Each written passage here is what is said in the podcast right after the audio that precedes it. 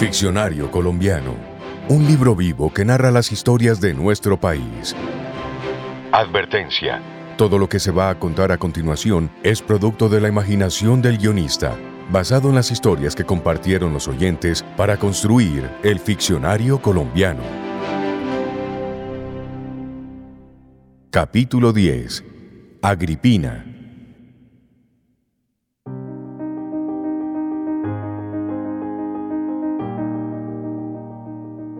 Para encontrar buenas historias no es necesario viajar por el mundo a tener grandes aventuras.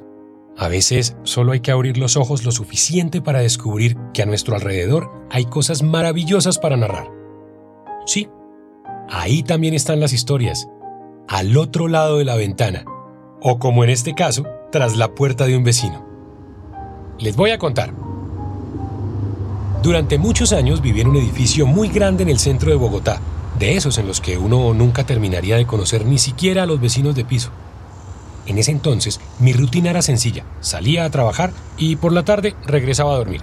Por lo tanto, no interactuaba con nadie y tampoco me interesaba. Sin embargo, un día fue diferente.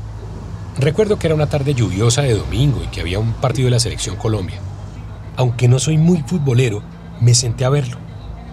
Todo iba bien hasta que al otro lado de la puerta de mi apartamento empecé a escuchar que alguien caminaba de un lado para otro. Paraba, volvía a caminar, paraba y de vez en cuando gimoteaba. Entonces me asomé por el visor y la vi. Era una mujer mayor. Tenía el pelo canoso amarrado en una trenza y un saco abrigado que le quedaba un poco grande. La curiosidad me ganó y la seguí mirando. En efecto, iba de un lado para otro del pasillo. Imaginé que se le había dañado la cerradura y que no podía entrar a su apartamento. Entonces, abrí para ofrecerle ayuda. Buenas tardes. ¿Necesita algo? Que se acabe este bendito partido para poder vivir en paz. Que al menos deje de llover para salir a caminar y no aguantarme esta joda. Me sorprendió esa respuesta y hasta me dio un poco de risa que, por supuesto, controlé, porque la mujer se veía de verdad molesta.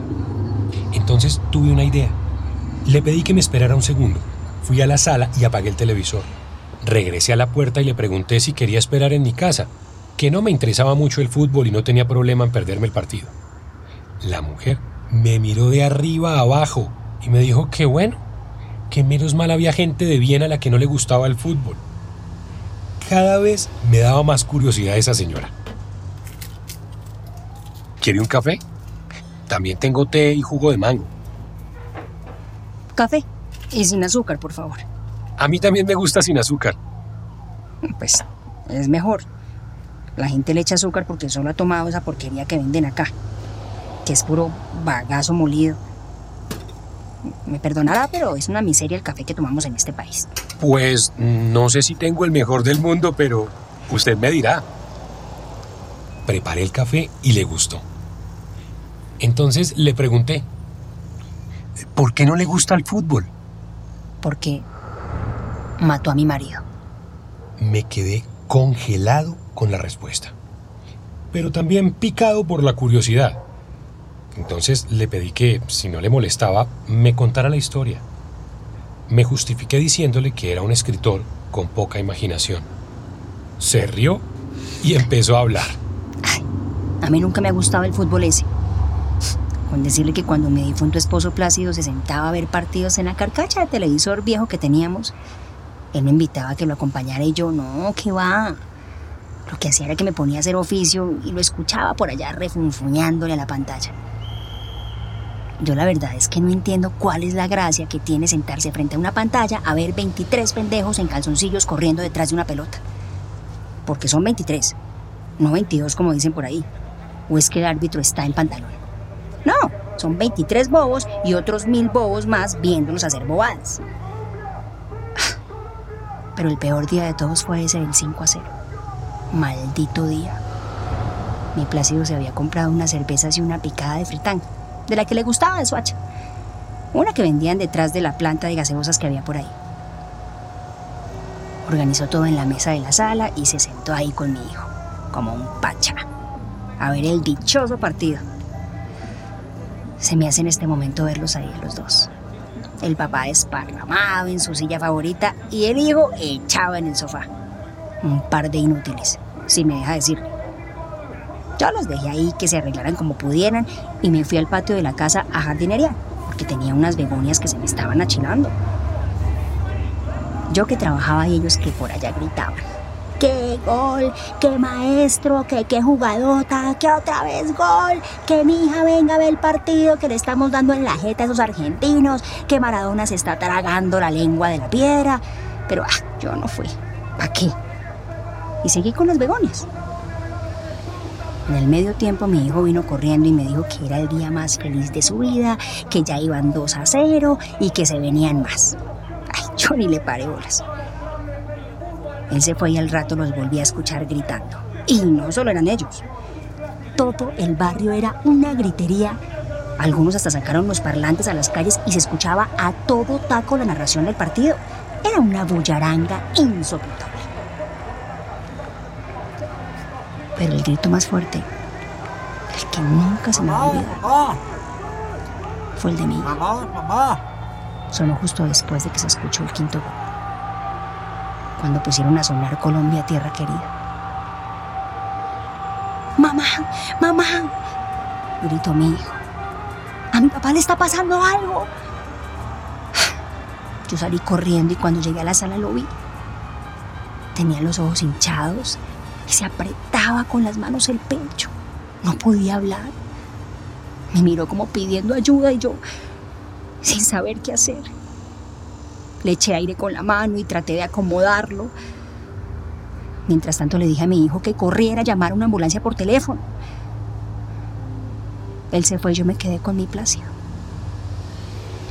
Se murió mirándome. Fue un infarto fulminante que no dio tiempo ni a que mi hijo regresara diciéndome que ya venía la ambulancia. Sí, a mi marido lo mató el quinto gol de la selección Colombia.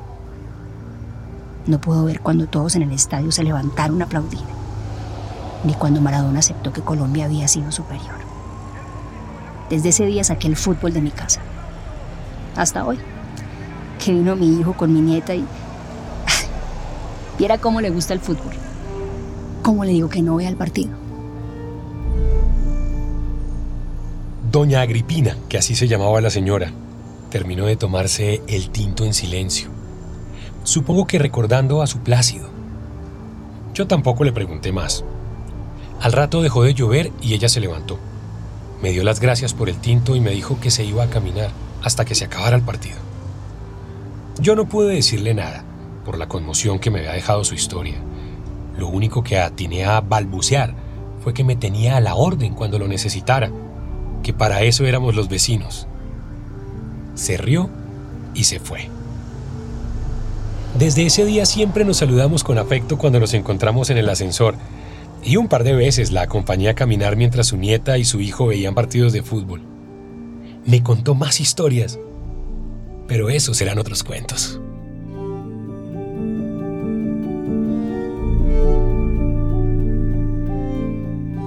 Este episodio del Ficcionario Colombiano fue posible gracias al aporte de William de la Osa Rodríguez, quien escribió desde Bogotá y nos contó la historia de la niña Agripina.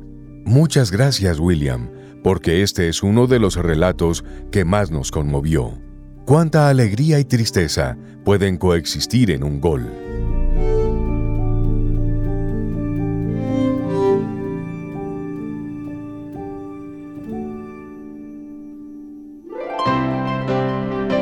Ficcionario Colombiano es un contenido especial de Eduardo Otálora Marulanda para Radio Nacional de Colombia.